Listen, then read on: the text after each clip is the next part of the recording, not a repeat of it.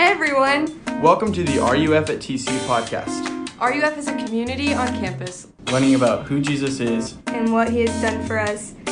For more information about and ways you can support RUF at TCU, Please visit ruf.org slash TCU. If you were with us last week, we took a look at Revelation chapter 5.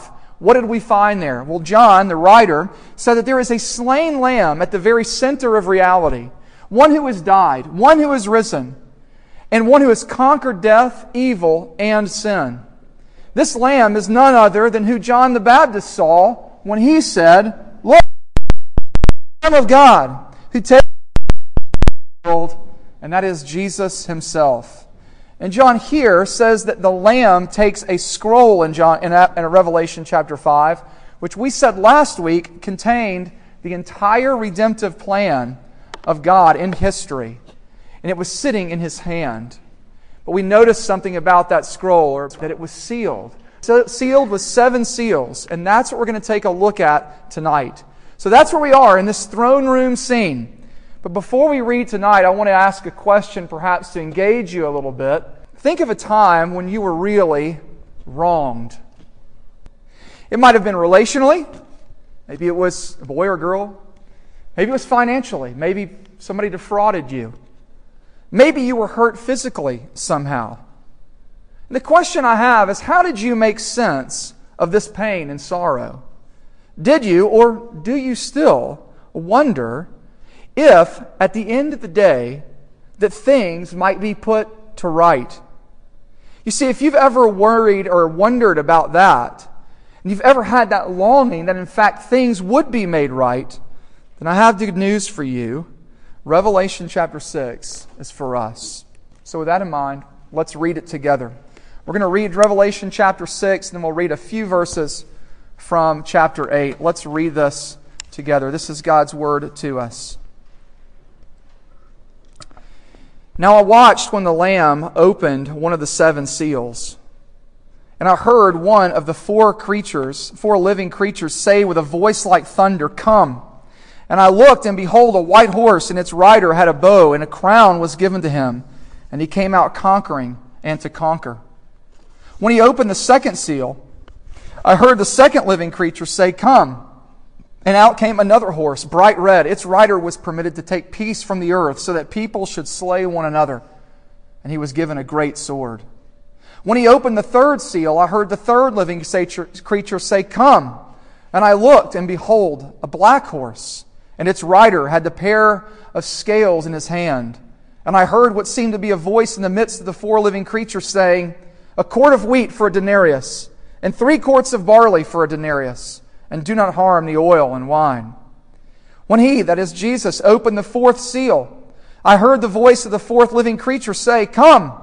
And I looked, and behold, a pale horse, and its rider's name was Death, and Hades followed him. And they were given authority over a fourth of the earth to kill with sword and with famine and with pestilence and by wild beasts of the earth. When he opened the fifth seal, I saw under the altar the souls of those who had been slain for the word of God and for the witness they had borne. They cried out in a loud voice, O sovereign Lord, holy and true, how long before you will judge and avenge our blood on those who dwell on the earth?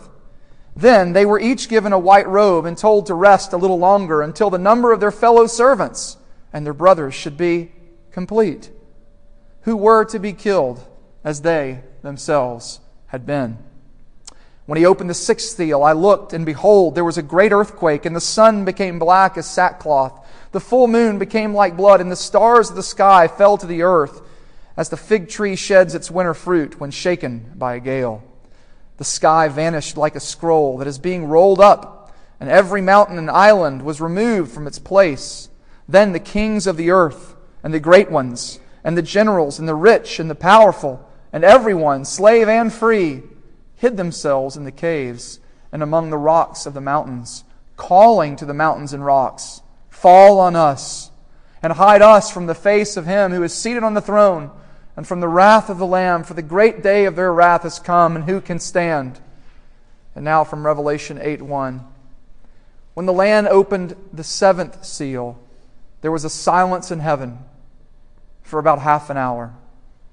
Then I saw the seven angels who stand before God, and seven trumpets were given to them, and another altar with a golden censer, and he was given much incense to offer with the prayers of all the saints on the golden altar before the throne.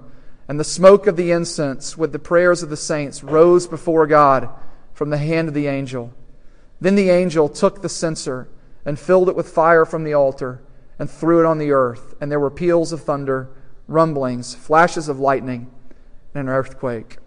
Well, amen. The grass withers, the flowers fade, but the word of our God will stand forever. Let's pray and ask the Lord to help us this evening. Our Lord, you have made us and you know us. We ask tonight that you would help us to understand a very sobering text about the realities that we face every day. Lord, we ask that you would make our hearts soft so that we might be able to hear. And Lord, particularly tonight, would you be with the one who speaks, that I might speak truthfully and that I might speak confidently about things that are admittedly very hard to handle. So, Lord, would you come? Would you help us to see, above all else, how wonderful and how beautiful Jesus is for us? Help us to catch a glimpse of his glory, how merciful and how kind he really is. We pray that you would do this for his name's sake. Amen. None of you were alive, I would imagine, maybe one or two, um, in the year 1979 where the country of Iran saw a hardline Islamic regime take root. Over the next 20 years or so, one author, Mark Howard, notes Christians faced increasing opposition and persecution. All missionaries were kicked out, evangelism was outlawed, Bibles in Persian were banned and soon became scarce, and several pastors were killed. The church came under tremendous pressure, he writes from the macro to the individual in that same time period. One story is told even recently of a woman, I'm sure I'm going to mess her name up, but Fatima, I think is her name. At a late age 11, this is an Iranian girl, at age 11, her parents sold her, reed trafficked her, to a drug addict in her land who abused her and divorced her when she was 17 years old. Amazingly, she returned home only to be, as sad as this may sound, sexually assaulted by her own family until she left again. This time on the streets of Iran, somehow she heard the gospel and she trusted Jesus. Later, she would marry a Christian man. And when the two of them were receiving training on evangelism and church planting, they had a strong desire to return home to her family to witness to them about the mercy of God found in Jesus. And do you know what her family did to her when they heard her? They embraced her. Why? Because they had embraced Jesus. And that family planted the first church in her town. Here is the point. Many sociologists and historians thought that the persecution in Iran was so intense and so severe that it would wipe out Christianity in that country. Now, some 40 years later, the place where the church is growing the fastest in the world to this very day, you guessed it, is in Iran. My question tonight is real simple. What happened to Iran, Fatima, and many others like her? Was that God's plan all along? Was it some sort of plan B out there? You see, when we look at injustices like this, it is natural and right to say, this is wrong, and it makes no sense. And perhaps you have those things in your very life where you look at your, I know I have them in mind. And we look at them and we conclude every single one of us knows what it's like to have injustice committed against us and wonder if it will ever be made right. And here, here is the question that Revelation chapter 6 is going to show us tonight. That God, that His good and sovereign hand is governing against all odds and against all appearances, is governing every last event, painful though as it may be, for the good of his people and the glory of his name. As one pastor put it, God is using all, every last one of them, every last event of history, for the vindication of his people and for the judgment of his enemies. And the question tonight that Revelation chapter 6 asks us is how does he do that? How does he do it? Two simple points tonight. Our text is going to show us in two ways. Two ways that God governs, that God controls things. And this is touching on the issue of suffering, on the question of justice, on the question of injustice. And our two main points tonight are this we see how God executes justice, and we see how God executes mercy. Let's take a look. First, the idea or the topic of God executing justice. So, where do we see God executing, executing his control of the cosmos in these seven seals, especially as it relates to his justice? Well, take a look there at those first four seals. Did you notice it? When each seal is broken, one of the four living creatures that we learned about a couple chapters ago says, Come. And this summons four horses and four riders. You've likely heard of the four horsemen of the apocalypse. Voila, here they are. Each of them is, quote, given or permitted authority to bring four things on the earth. The first is conquest. The second, war. The third, famine or economic disparity. And the fourth is death itself. Now, these riders have as their background, if you'll remember, John is notorious for crafting his, his story with the imagery of the Old Testament. And if you were to go to Zechariah chapter 6, that second to last book of the Old Testament, you would see these very four images appearing. And so we're not surprised when John draws on those images. The point is you have to understand is this is that when is this happening? Now, some people believe that this happens at the end of history. But John is actually saying that this is happening right now. And there will be more for sure as time comes to a close. We're going to look at that in a moment as he breaks, as Jesus breaks the sixth seal. This is happening right now, ever since Christ died, rose, and ascended to the Father, and it will continue until he returns. But here might be the more important question what is this? And it's here that I want you to see something. Did you notice it? These riders, we were told in verses 2, 4, and 8, that they were given authority. Given? Yes. Well, it begs the question by whom is authority given to them to go out and do this on the earth? As hard as this is for me to say in the stomach, I must let the scriptures speak where they speak, y'all. The text is saying that God Himself has given them this authority to destroy and to wreak havoc on the earth. In other words, God doesn't just merely permit this to happen, but that He stands behind these horsemen as their authority. And the question is left with us why? Why would God judge? Why would He bring ruin like this? Let me illustrate for a moment and see if I can drive it home before I answer the question. I can remember when one of our twins was in kindergarten last year. And they came home and they told us about something that one of the boys in the class had done to them. Now, I have daughters, so one of the boys that they had done to them. Now, she was all torn up and sad and hurting about it. And let me tell you something. The Papa Bear in me was ready to go toe to toe with that five year old. I can tell you that. Okay? Now, Laura, my wife, gently uh, pulled me out of the ring by saying this Ryan, he just stepped on the back of her shoe and her foot came out. so details, y'all. I don't really, you know, don't, don't get, don't, don't let that uh, bog down a good story. But all joking aside, I think you can see my point, can't you? You know what this is like in your own life. My love for my daughter is what demanded that justice be had. Let me say that again. My love for my daughter is precisely what demanded that justice be had. In fact, not to seek it, not to demand it, would actually be what? Unloving. It would mean that she was wronged, and I stood by and did absolutely nothing.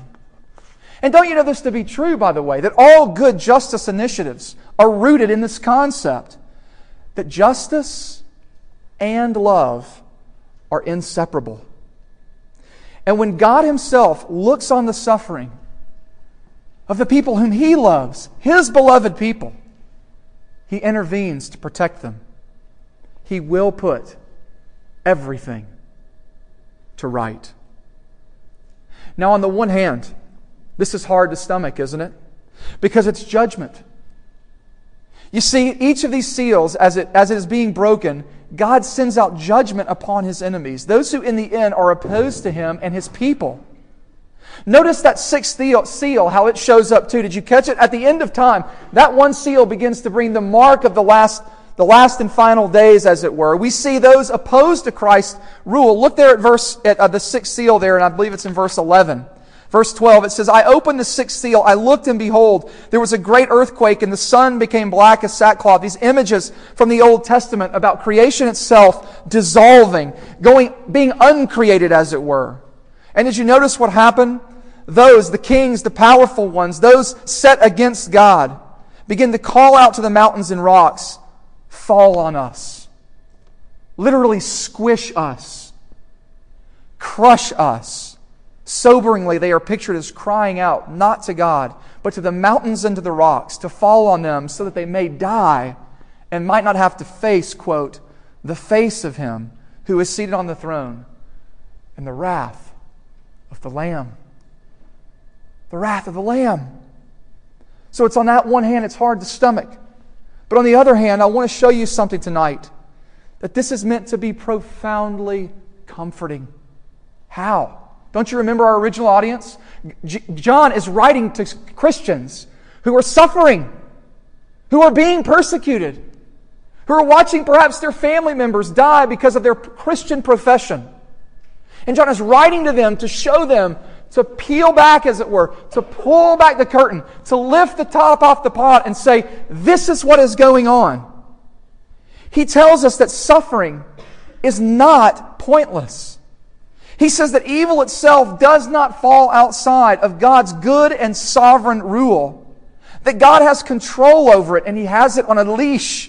And God does not waste our suffering, but uses it to make us more and more like Christ, who was, after all, for those that follow Him, the chief sufferer. And for people who are suffering in Christ, to know that there is a God, to know that there is one who is overseeing their suffering, gives meaning to it because God is doing something for His glory and for our good. And it is far better, listen to me, it is far better to see this than the alternative to see nothing behind it and to know that it's utterly, therefore, pointless and meaningless. You see, which is better? Which is better? Listen to what Elisabeth Elliot, how she answers it. Her words are up on the screen. Where does this idea of a loving God come from? It is not a deduction. It is not man so desperately wanting a God that he manufactures him in his mind. It's he who was the Word before the foundation of the world, suffering as a lamb. There's Revelation 5. And he has a lot up his sleeve that you and I haven't the slightest idea about. He's told us enough so we can know that suffering is never for nothing. Now, the idea of a God who punishes sin is something that our modern cultural moment has a problem with. We want what? A God of love. That's what everybody wants, but not a God who judges. And in the end, I hope you'll see why this is problematic. As we saw above, love and justice go together. Real love protects those it loves. It doesn't let harm come to the beloved in the end. And you see, in the end, as a result, you can't have a God of love without a God who judges real wrongs. You see, those of us who are skeptical of a God who judges, may I ask this question? What do we, what do you want? A God who deals with our wrongs against Him and against another without the judgment of those wrongs falling on us? Is that what we want? Well, friends, I put before you a way. I put before you the best news you'll ever hear. I put before you Jesus. For in him, and because of him, we are offered mercy instead of judgment. And this is precisely why the Lamb from Revelation 5 was slain, that judgment would fall on him instead of us, and that we would receive mercy. So, yes, this is a text about real judgment, about real judgment, about real wrongs being punished as they're carried out, as they're being carried out of God's control over all things. And all wrongs will be met with punishment. But what if I told you that John sees a way for that judgment to not fall on the people who rebel against God? And it's here in the text too.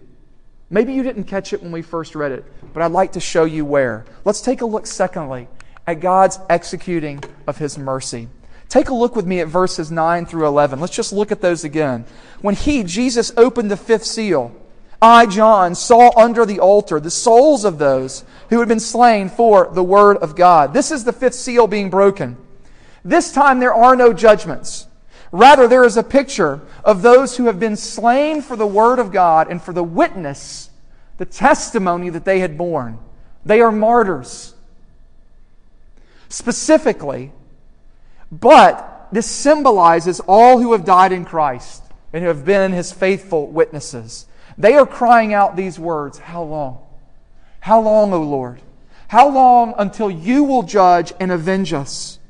And in response, you know what they're told? Wait. Wait. Why? For there are yet more to come who must die, and then and only then will the final judgment come. And then when you go over to chapter 8, verse 1 through 5, we read of that seventh seal being broken. And what happens then? First, there is silence. The roar of worship that John has been witnessing is drowned out. It's drowned out for silence for about a half an hour, the text tells us. Why? It's in awe. Because God has heard his people's cries and is about to respond. Now, think about that. Think about that. The God, if you're in him, against you. I don't know what that is and what your story is like. But God hears us. And the seventh seal is telling us that God will respond to the prayers that have gone up. And He will come, as with Eugene Peterson says, with reversed thunder back down to the earth to bring about judgment. What is this telling us? It's telling us a couple of things. It's telling us that it is okay for you as a Christian to long for things to be put right. For you to look at the real injustices done against you and to cry out, How long, O Lord, will it be until you avenge those who have done wrong against me? And that ought to liberate some of you who have carried that with you for years. The cry of the saints goes up. But it doesn't just go up. Notice what happens. He hears their cry. Why? Because of mercy. Not only that, He hears their prayers because of mercy. And that means that He hears our cries and our prayers, all because of mercy. And then He acts and puts to right all that is wrong. Why? Because of mercy. You do know that the rest of the book of Revelation will actually be demonstrating how God is actually effecting, bringing to pass all of, the, all of those things that have been wronged against him and his people. He is putting them to right, and one day they will be done forever. And all that will be left will be a renewed, glorious new heavens and new earth for us to dwell, seeing the face to face of God once more. The question is, what makes those under the altar so worthy of receiving this sort of mercy and grace? I mean, they aren't going to suffer what the rest of the um, what the rest puts forth as God judges his enemies. So, what made them so worthy? And here's the answer: nothing. Nothing. Nothing made them worthy. That's the best news, y'all. That all you need is nothing. That they didn't do nothing. Except what? Let me explain. Those under the altar were given a white robe. Verse 611, look there. They, then they were given each a white robe and told to rest a little longer. And moreover, they were made white. And we didn't read this chapter because there's an interlude between chapter 6 and 8 that talks about, that talks about how God. Um, how God is redeeming and rescuing his people. There's, a, there's, a, there's an interlude of grace there in chapter 7. We didn't read it, but it tells us if you have your Bible, you can read it in verse 714. I'll read it for you here. It reads as follows It reads, I said to him, Sir, you know, and he said this These, the ones with the white robes, are those coming out of the great tribulation. They have washed their robes and made them white in the blood of the Lamb. White is a symbol for purity, as you well know by now, for forgiveness, for sins being cleansed. How so? They were washed, of course. But in what? What were they washed in? In the blood of the Lamb. It wasn't, you see, their faithfulness, even under martyrdom, that got them mercy. It was the blood of the Lamb that made their robes white. It is mercy. It is mercy that gets them mercy. And you know what? It is mercy that gets you mercy. You see, here's a couple of things. One, God hears the cries of his people, and he will act on them. Your suffering, like those in the first century, has not escaped the compassionate eye and heart of our God. He hears, he knows. Every tear, the psalmist says, every last one of them, stored up in his bottle. And He will vindicate those tears. He will make everything right.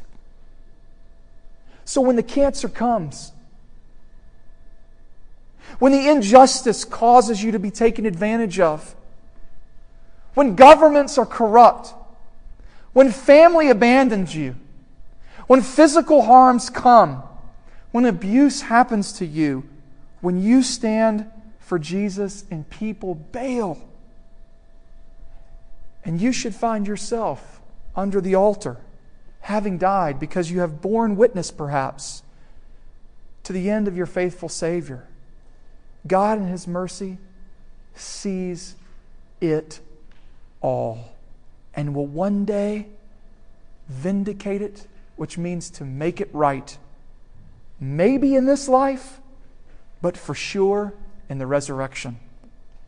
And this encourages us to keep on praying keep on praying, especially in the face of injustice, because God most certainly hears. But secondly, this also prompts us to keep on bearing witness. When we suffer for Christ, the watching world takes note. Think back with me at the beginning of the sermon. Those Iranian Christians who had suffered immensely. Their suffering is what had led others to know Christ. The church father Tertullian was right that the blood of the Christians is the seed of the church. But I want you to see, I want you to see something, y'all. I want you to see that happens tonight, even right here at TCU. Several, several have courageously loved someone here. Many of you are here tonight because others have sacrificed their time, their money, and their reputation so that you might know Jesus more. Press more and more into this.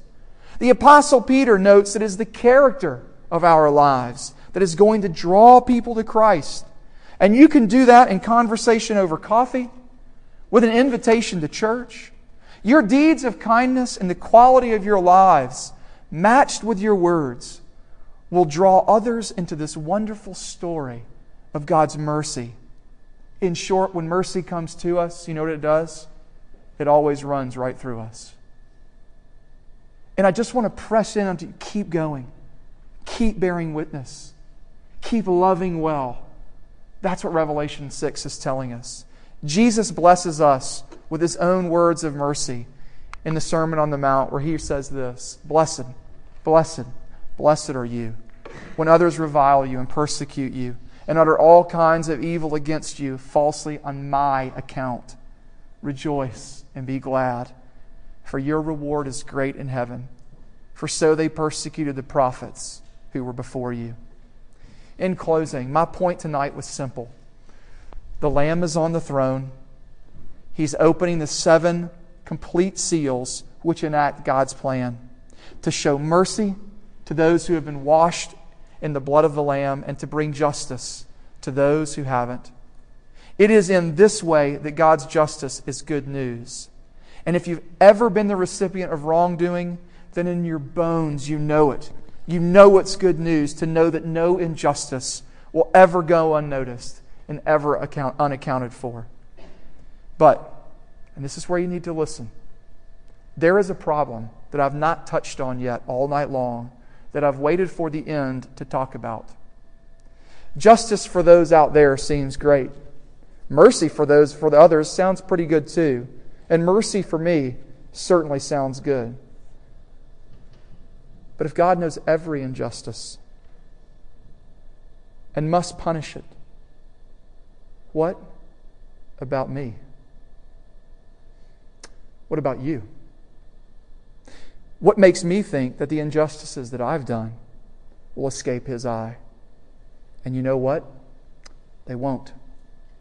So, how can God's justice be good news for us in this way? And it's here where we see the tension between God's justice and his mercy being resolved. What tension? Well, if God is just, all sin must be punished. That means mine and yours. What judge is considered just if he just lets guilty people go free? And sin, all sin deserves death. But if God is loving and merciful, he must preserve his people. If God doesn't punish sin, his justice is done away with. If God doesn't preserve his people, his love is. And how is this resolved? And it's the Lamb. The Lamb at the center of everything. Jesus, the Lamb of God, who takes away the sin of the world. I was talking with a student within the last week about this very thing. And we were talking about the Lamb in chapter 5 who was slain. Why was he slain? Why? on the cross. Here it is. Listen to me. God's judgment for our sin was poured out not on us, but justice was paid. And on the cross, it is not us who receive it. God Himself does in Jesus. It was the news of Jesus receiving all of God's wrath, His settled anger against sin that warmed her heart and that warms mine tonight. And perhaps it warms yours because she saw him doing it for her. For her. And so, do you see God's justice working for you on the cross tonight? Verse 6, 17 says this Who can stand? Who can stand the wrath of who? The Lamb. Most of us don't think of Jesus being wrathful. He is. Who can stand before his wrath? And here it is answer all those who have been washed in his blood. And on the last day, do you know what will happen? We will stand.